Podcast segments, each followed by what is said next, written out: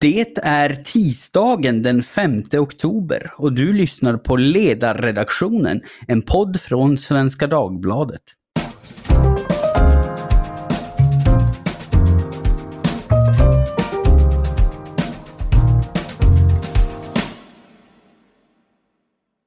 Jag heter Jesper Sandström och idag ska vi återigen prata om vinster i välfärden. Nu höjs röster, jag vet inte för vilken gång i ordningen, för att de här vinsterna ska begränsas. Så vilka är egentligen problemen med den marknad vi har för välfärdstjänster och vad kan vi göra åt dem? Med mig för att diskutera det har jag två personer som har försökt kasta ljus på frågan ur lite olika vinklar. Magnus Henriksson, professor i nationalekonomi verksam vid Institutet för näringslivsforskning. Hej Magnus! Hejsan, hej! Och eh, Benjamin Dosa, VD för marknadsliberala tankesmedjan Timbro. Hej Benjamin! Hejsan! Kul att vara med! Kul att ha er här. Ja, vi går väl i vanlig ordning direkt på de stora och svåra frågorna. Och om vi börjar med dig Magnus så kan man väl kanske säga att du var lite före din tid. 2014 intervjuades du av Paulina Neuding, idag medarbetare här på ledarsidan, då på magasinet Neo om just välfärdsmarknaden. Och rubrik och ingress för den intervjun lyder så här. Delar av borgerligheten missförstår marknadsekonomi. Eh, vinsterna är inte problemet, men reglerna på välfärdsmarknaden måste förändras, annars hotar en motrörelse från vänster. Och nu får man väl säga att den eh, motrörelsen är här med eh, full kraft. Vi ska bena i detaljerna, men om du ska locka in den oinvigde och kanske ointresserade i samtalet, vad är det enskilt viktigaste som hade behövt vara annorlunda? Finns det någon enskild sak som hade kunnat åtgärdas och göra stor skillnad redan när du kom med den här varningen 2014? Ja, det är två saker. Dels att, man måste kunna mäta uppnådda kunskapsnivåer. Och det går inte med den syn på kunskap som man har. Då går det inte att mäta. Det, det kan du jämföra till exempel med gamla tiders studentskrivningar. Att alla visste vilka läroböcker man skulle läsa och sen var det studentskrivningar, det, det, det svarade staten för. Och då gällde det för skolorna att så att säga komma så långt som möjligt med sina elever. Så är det ju inte idag utan det är det ena problemet att man, man, kunskaperna går inte att mäta. Det andra problemet är att betygssystemet därutöver är inte inflationssäkert utan det finns då tendenser till att, att man, om det, speciellt om det är mycket lokal konkurrens, att att eh, ge lite för höga betyg och det kan variera väldigt mycket mellan skolor. Och det är klart att de som är kritiska mot de här privata aktörerna kommer ju peka på detta och säga titta här som det blir.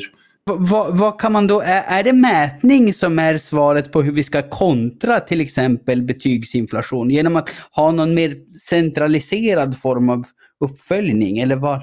Ja, det, det som skulle göra allra bäst för de vinstdrivande aktörerna skulle ju vara egentligen att man när man slutar gymnasiet, att det var studentskrivningar som det var liksom tydligt vad det var som man skulle som man skulle jobba mot och vad som skulle mätas, då skulle de omedelbart ställa in sig på att försöka få så bra resultat som möjligt på de här samtidigt som man jobbade på ett kostnadseffektivt sätt. Så, där hade ju Socialdemokraterna idag hade ju chansen att gå över till en kunskapsskola. Istället väljer man att ha kvar de här svagheterna med, med den, dagens kunskapssyn och istället bara bara försöka slå ner på de vinstdrivande aktörerna i sig när det inte är det som, det är, inte det som är det egentliga problemet. Vi ska komma in lite på detaljerna, men så lyssnarna får bekanta sig med er båda. Benjamin, du skrev ju eh, så sent som i lördags på ledarsidan under rubriken Låt inte friskolornas motståndare få rätt. Delar du Magnus bild av problemet eller finns det någonting som du ser som särskilt viktigt? Det är klart att mycket av debatten kan jag tycka har hamnat snett. Eh, och de riktigt stora problemen i svensk skola handlar faktiskt inte om friskolorna överhuvudtaget, utan det är ju kunskapssynen som finns på lärarutbildningen, kunskapssynen som finns i läroplaner, kunskapssynen som finns generellt i skolan. Alltså att progressiva idéer, eh, progressiva undervisningsideal eh, har, har över 30-40 års tid fått äta sig in på bekostnad av traditionella undervisningsmetoder. Det är ju det enskilt viktigaste för svensk skola och nästan inget av den skolpolitiska debatten fokuserar på det just nu. Nej, utan det blir mer en diskussion om vinsterna i sig snarare om än om skolans innehåll. Man, vi kan ju notera här att, att det är 29, 29 år sedan som friskolereformen genomfördes under 20 av de 29 åren så har det varit socialdemokratisk regering som har haft otroligt många chanser på att justera de här sakerna. Istället så har man underlåtit att göra det och låtit skolan underprestera oavsett om det är kommunala eller, eller friskolor på grund av, som Benjamin säger, synen på kunskap och progressiva idéerna. Och nu istället för att ta itu med det så ägnar man sig åt att, att slå emot mot, eh, vinstdrivande skolor istället.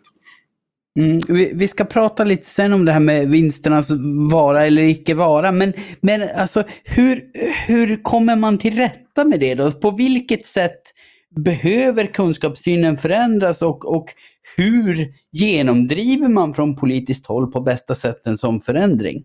Magnus, om du vill börja. Ja, så det finns ju, man, man, har olika ämnen i skolan. Vi vet sedan hundratals år tillbaka hur, hur lär man sig matematik till exempel steg för steg. Hur, lä, hur ska man läsa ämnet geografi? Vad är det som är lämpligt att, lä, att lära sig? Och i länder, när Sverige hade ett väldigt framgångsrikt system, skolsystem, då var kursplaner och läroplaner väldigt tydliga. Det är det här du ska lära dig i årskurs 4, årskurs 5 och så vidare. Och i de absolut bästa skolsystemen, de mest högpresterande i världen som till exempel Singapore, där har man otroligt tydliga kursplaner så man vet det som står i kursplanen översätts sen till läroböcker och läromedel och det går att examinera studenterna på det. Och då kan man se naturligtvis vilken skola som är bra och vilken skola som är mindre bra. Och då hade vi sluppit den här diskussionen. Mm. Benjamin, delar du den här synen att det, det, är tydlighet som är viktigt så att det går att följa upp på ett korrekt sätt? Absolut, och jag tycker att skolan generellt sett ska vara forskningsbaserad, evidensbaserad. Alltså det, det är någonting frustrerande med att vi vet mer än någonsin tidigare om hur inlärning fungerar, om kognitionsvetenskap och ändå baseras inte undervisningsmetoderna i Sverige i stor utsträckning på det. Alltså Isak Skogstad som nu är skolpolitisk expert på Liberalerna har ju skrivit en hel bok och flera texter om det. Att ganska basala saker som man använder sig dagligen av som lärare. Alltså hur utformar man ett läxförhör på, på mest praktiskt genomförbart sätt som ser till så att eh, det här kunskapsstoffet kommer in i unga människors eh, hjärnan och huvuden. Så, eh, det lär man sig i stor utsträckning inte på lärarutbildningen utan då är det pedagogik som är mer teoretiskt och inte så praktiskt utformad och inte grundar sig i, i forskning och vetenskap. Och det finns ju väldigt roliga citat man kan lyfta fram som jag vet att Isak har gjort vid flera tillfällen. Eh, allt ifrån gamla skolminister eh, Ylva Johansson som, det här är liksom, den här flumskolan med progressiva idéer är ju ideologiskt driven. Att i grund och botten så ska lärare inte vara auktoriteter utan eh, elever ska själva söka sig till kunskap, man ska inte få liksom berättat för sig. Um, vilket då strider mot, mot det, det, vetenskapsfält som är väldigt ledande på det här området. Så att det är ju mer av, eh, jag brukar säga det, mer av folkpartistisk traditionell undervisning är det som skulle behövas i svensk skola. Det som är så slående är ju att den biologiska antropologer har ju kommit fram till att den mänskliga arten är så framgångsrik just för att vi kan lära oss direkt av andra människor som redan kan. Medan hela pedagogiken bygger på att säga att det kan vi inte utan var och en måste konstruera den nya kunskapen i sin egen hjärna genom att subjektivt själv uppfinna och hitta och så. Men då, då, hin, då kommer man ju nästan ingen vart utan, utan det är tvärt hur det, hur det egentligen fungerar och det är helt paradoxalt och det kan fortsätta vara på det sättet. Det, det, låter ju onekligen paradoxalt, men alltså i, i, när en sådan kunskapssyn har blivit etablerad då på, på lärarutbildningarna, då, man får ju anta att de som, de som företräder den kunskapssynen och har sett till att den har blivit etablerad måste ju på, på någon grund, vilken den nu än är, tycka att men det, här, det här är rätt att göra, det här är rätt sätt att, att ta sig an det.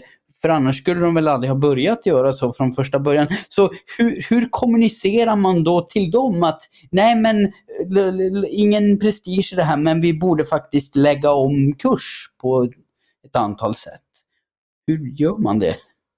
Alltså det går ju, alltså det, vi har ju som en monopolhögskola i Sverige så att säga. Alla är statliga högskolor. Det, det går inte att komma in eh, utifrån till exempel att no, Åbo Akademi eller något sånt där skulle komma in och sen så göra det på ett helt annat sätt och så skulle det sig bli 35 sökande på varje plats där medan du inte ens skulle få lika många sökande som det var platser på de andra lärarhögskolorna. Då skulle de vara tvungna att ställa om sig. Men nu, nu eftersom det är ett monopol, då behöver ingen ställa om sig och det, det, det är väldigt svårt att ändra. Det är, så är det ju med, med monopol även, även bland privata företag. Finns det ingen konkurrens då, då, då, är det väldigt svårt att åstadkomma förändring om när det har blivit fel. Mm. Benjamin, har du några tankar kring hur man faktiskt skulle kunna åstadkomma förändring? Nej men det finns ju vissa skolor som försöker lösa det här på annat håll. Alltså Engelska skolan tar in många lärare från eh, till exempel den kanadensiska eh, marknaden. Eh, vilket har, de har en mycket bättre lärarutbildning än den svenska till exempel.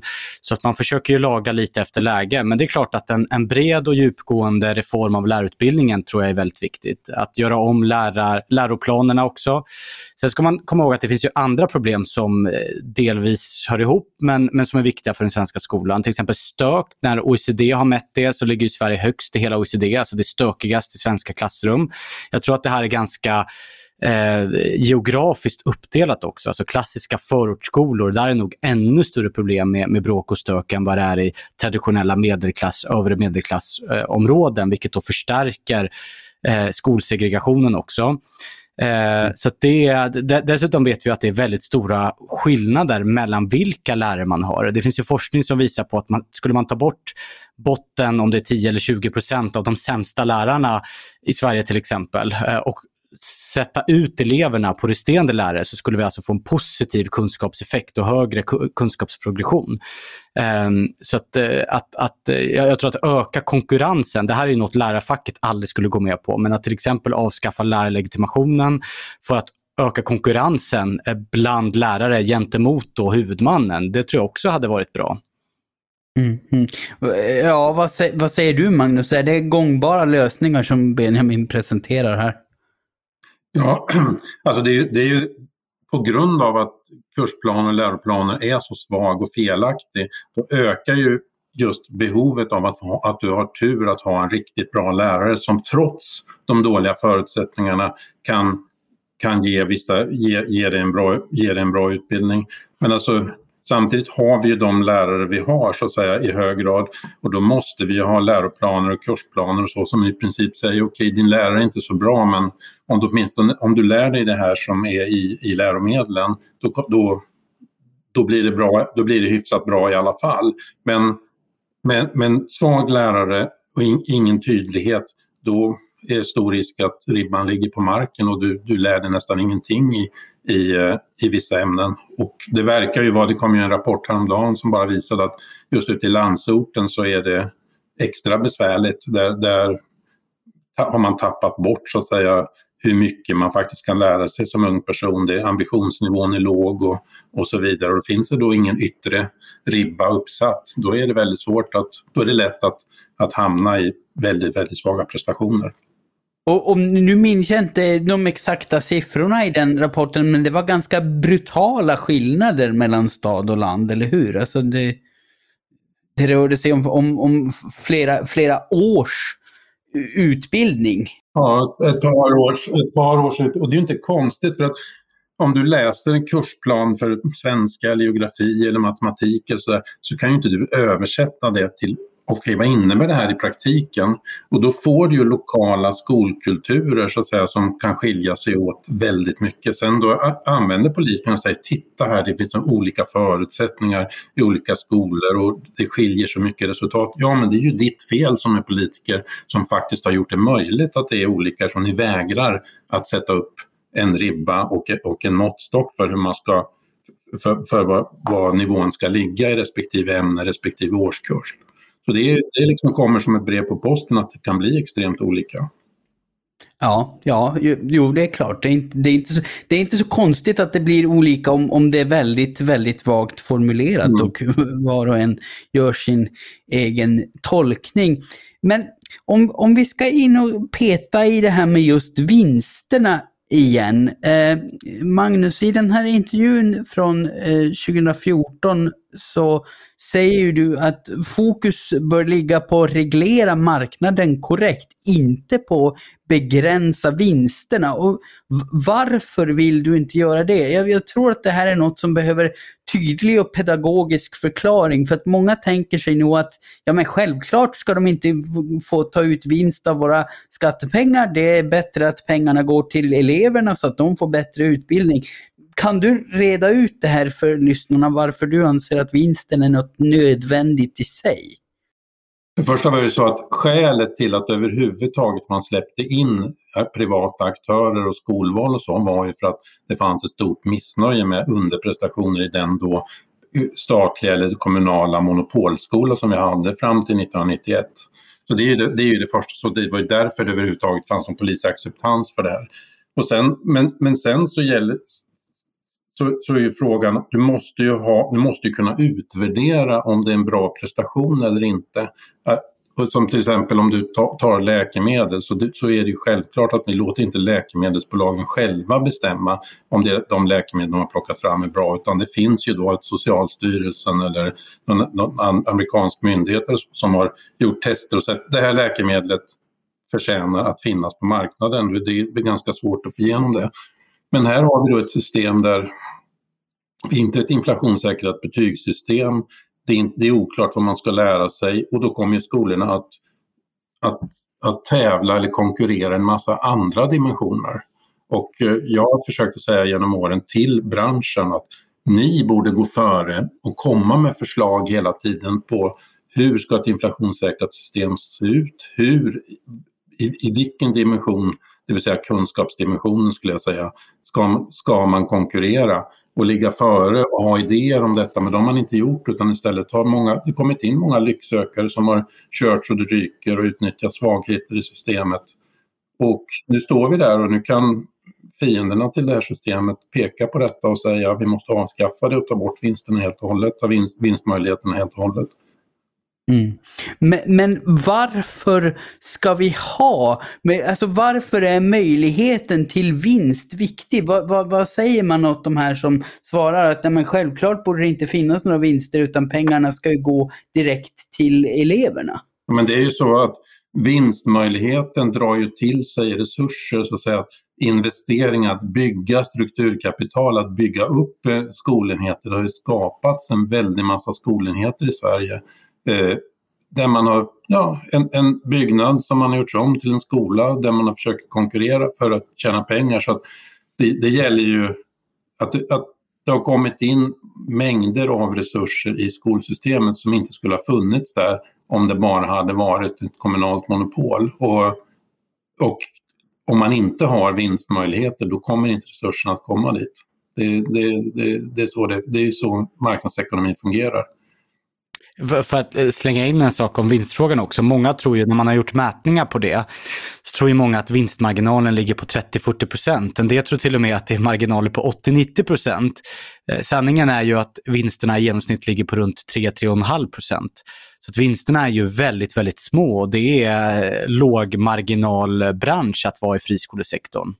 Ja, ja alltså, jag, jag, jag, jag, tror att det finns en lite skev bild av det där. För att det, det talas ju om i nästan mytiska proportioner. Som att det är eh, rika direktörer som skifflar pengar till, vad var det Sjöstedt sa hela tiden, Jersey och Guernsey. Ja. Eh, och, och, där sitter och, och badar i, i dem. Liksom. Så det är väl, men, men Magnus, du, du tänker dig då att bara vi reglerar eh, liksom kunskapskraven på ett korrekt sätt och, och på något vis ja, om man säger tvingar alla skolor att göra rätt saker, då kommer vi kunna trycka ut de här lycksökarna men fortfarande ha de positiva effekter det innebär att ha marknadsinslag i skolsystemet.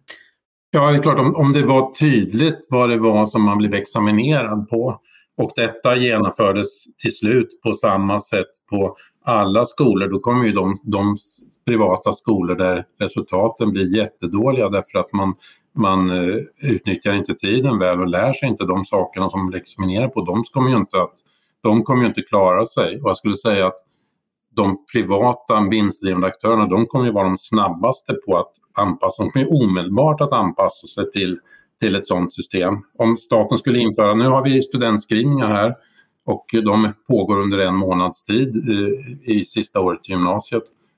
Från första dagen så kommer man bara, okej, okay, nu jobbar vi mot det i tre år här. Eh, och det kommer man omedelbart ställa in sig på. Men, men eh, det är på något sätt det är inte kompatibelt med kunskapssynen för det, enligt kunskapssyn går det inte att mäta kunskaper, de är subjektiva och, eh, och eftersom de är subjektiva, ja då öppnar det ju upp för att försöka skaffa vinst på andra sätt, att du lockar elever genom att du har fin utsikt eller att du slutar tidigt på dagen så du kan extra knäck eller du, får en, du får, kan ta körkort i skolan och skolan bjuder på det eller, eller vad det nu handlar om. Och då öppnar det upp för kritiken från, från vänster att titta här, det är ju inte, det är inte kunskapsinriktat. Och det borde branschen själv ta stoppat och sagt att det vill vi inte eller sagt att den typen av skolor får, får inte bli får inte komma med som medlemmar i Friskolornas riksförbund till exempel. Benjamin, i din text på ledarsidan häromdagen så trycker du ju på vikten av att mäta kvaliteten i utbildningen och hänvisar till bland annat Norge och England. Vad är det de gör som vi inte gör? Nej, de, jag tycker man borde mäta mer i skolan generellt sett. Alltså man borde mäta elever i större utsträckning med betyg från tidigare åldrar och, och betyg som i större utsträckning baseras på, på faktisk kunskap eh, och att det är tydligt. Man borde mäta lärare, hur mycket de tillför i det här förädlingskedjan och man borde mäta skolors eh, förädlingsvärde också.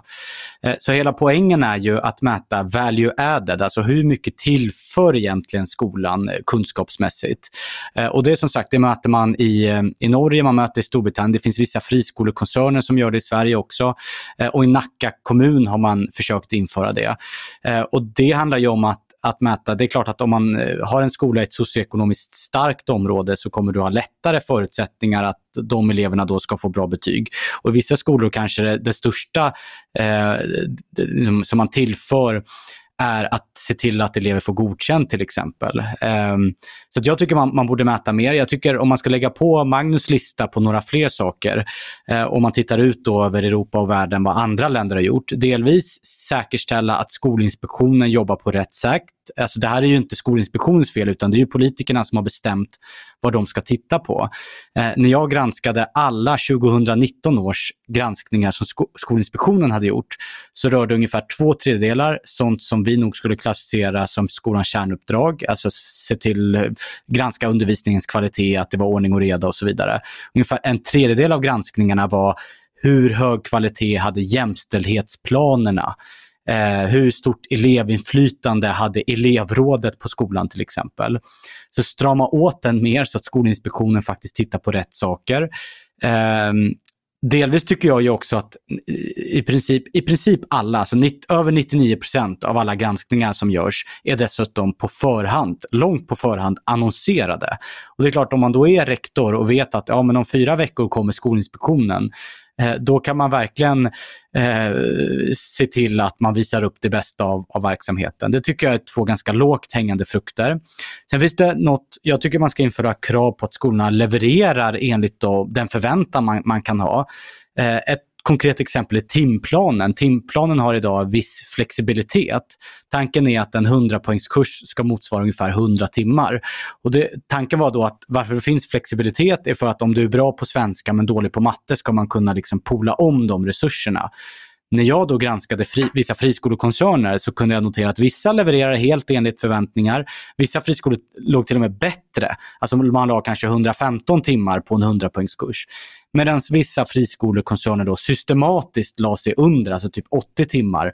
Eh, och det tycker jag ju, jag menar det är ju bara fast osthyvla och få så mycket pengar som möjligt. Så att reglera det på ett tydligare sätt så att de här avarterna inte kan uppstå för att tjäna pengar och sko sig på skattebetalarna. Det tycker jag är väldigt lågt hängande frukter om man både värnar valfrihet eh, men också vill ha ordning och reda.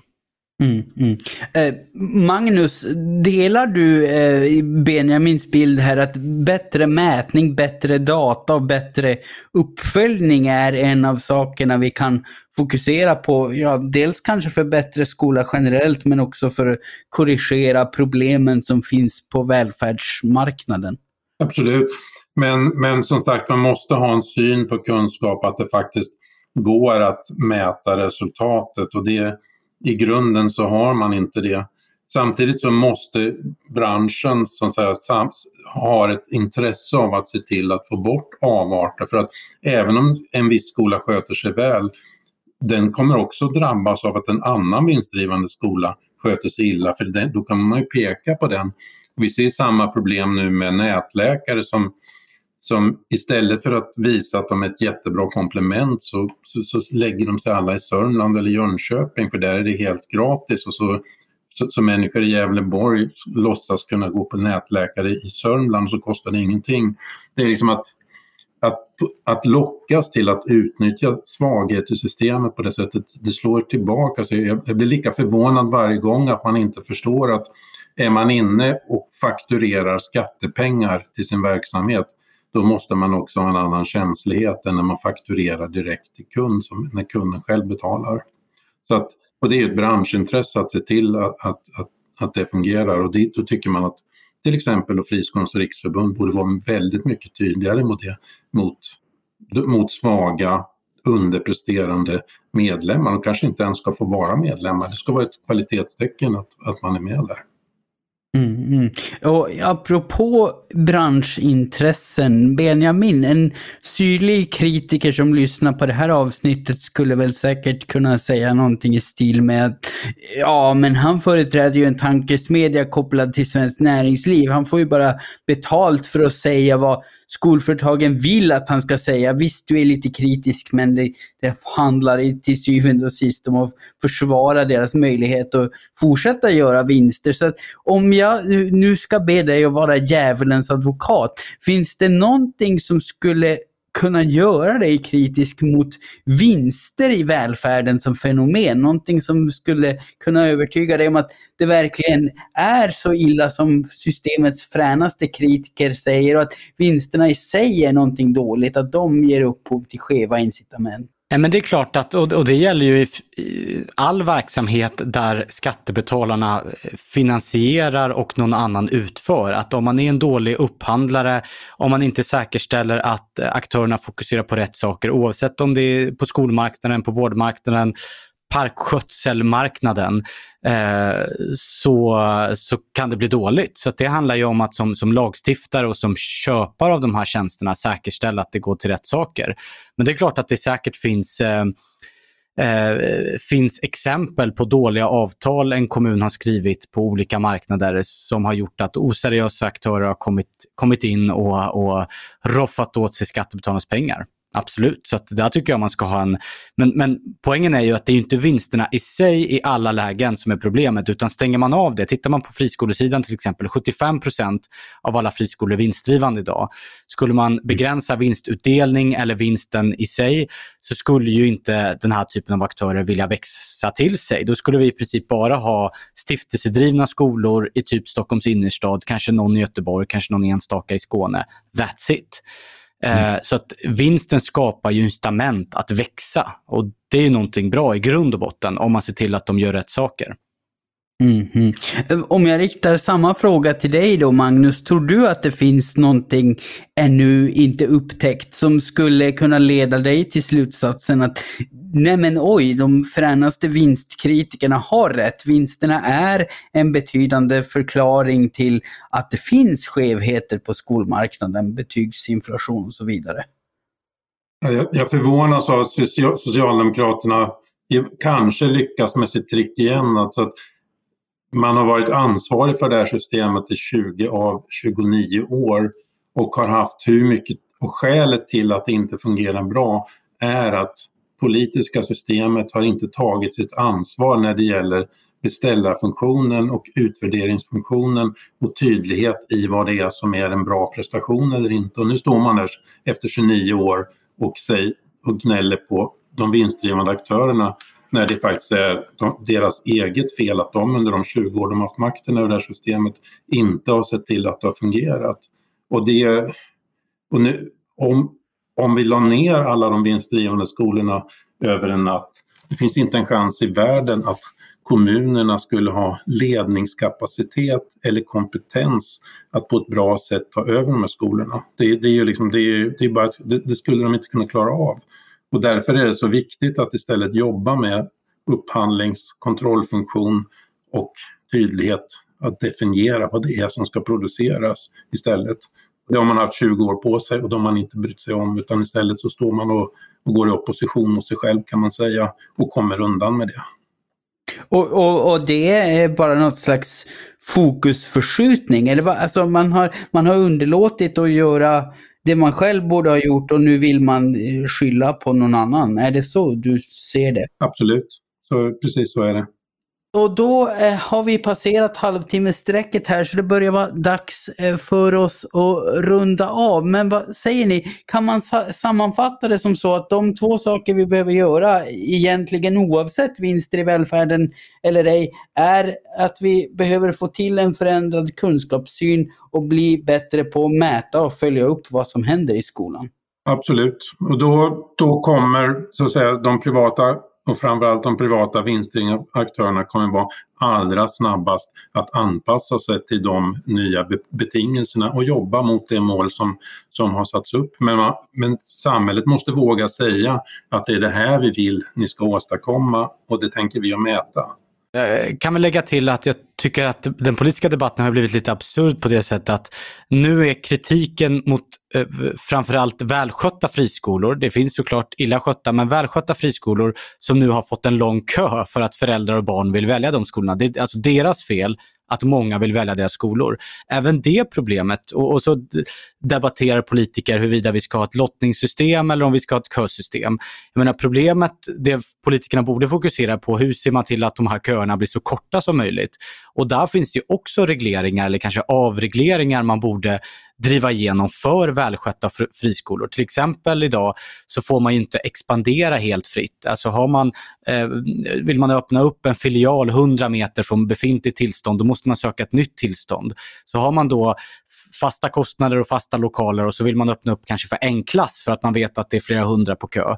Eh, då kan man inte göra det eh, i anslutning och hyfsat nära sina befintliga lokaler för då måste man ansöka ett nytt tillstånd, ha nytt skolbibliotek, eh, en ny rektor vilket då är väldigt stora kostnader. Så det är ju också en fråga. Hur ser vi till att välskötta både kommunala skolor men också fristående skolor kan expandera för att möta den här efterfrågan som finns också? Vi får hoppas att någon lyssnar och tar till sig av dessa förslag för att få fler bra och färre dåliga skolor. Men med dessa avslutande ord så får jag säga tack till Magnus Henriksson vid Institutet för näringslivsforskning och Benjamin Dosa från tankesmedjan Timbro. Tack också till alla lyssnare. Glädjebetyg, underbetyg eller välavvägda och rättvisa sådana för den delen får ni gärna lämna på Apple Podcasts, det som förut hette iTunes, så att fler hittar till podden. Ris, ros, förslag på intressanta ämnen eller kanske tips på hur man blir en bättre människa skickar ni till e-postadressen ledarsidan svd.se.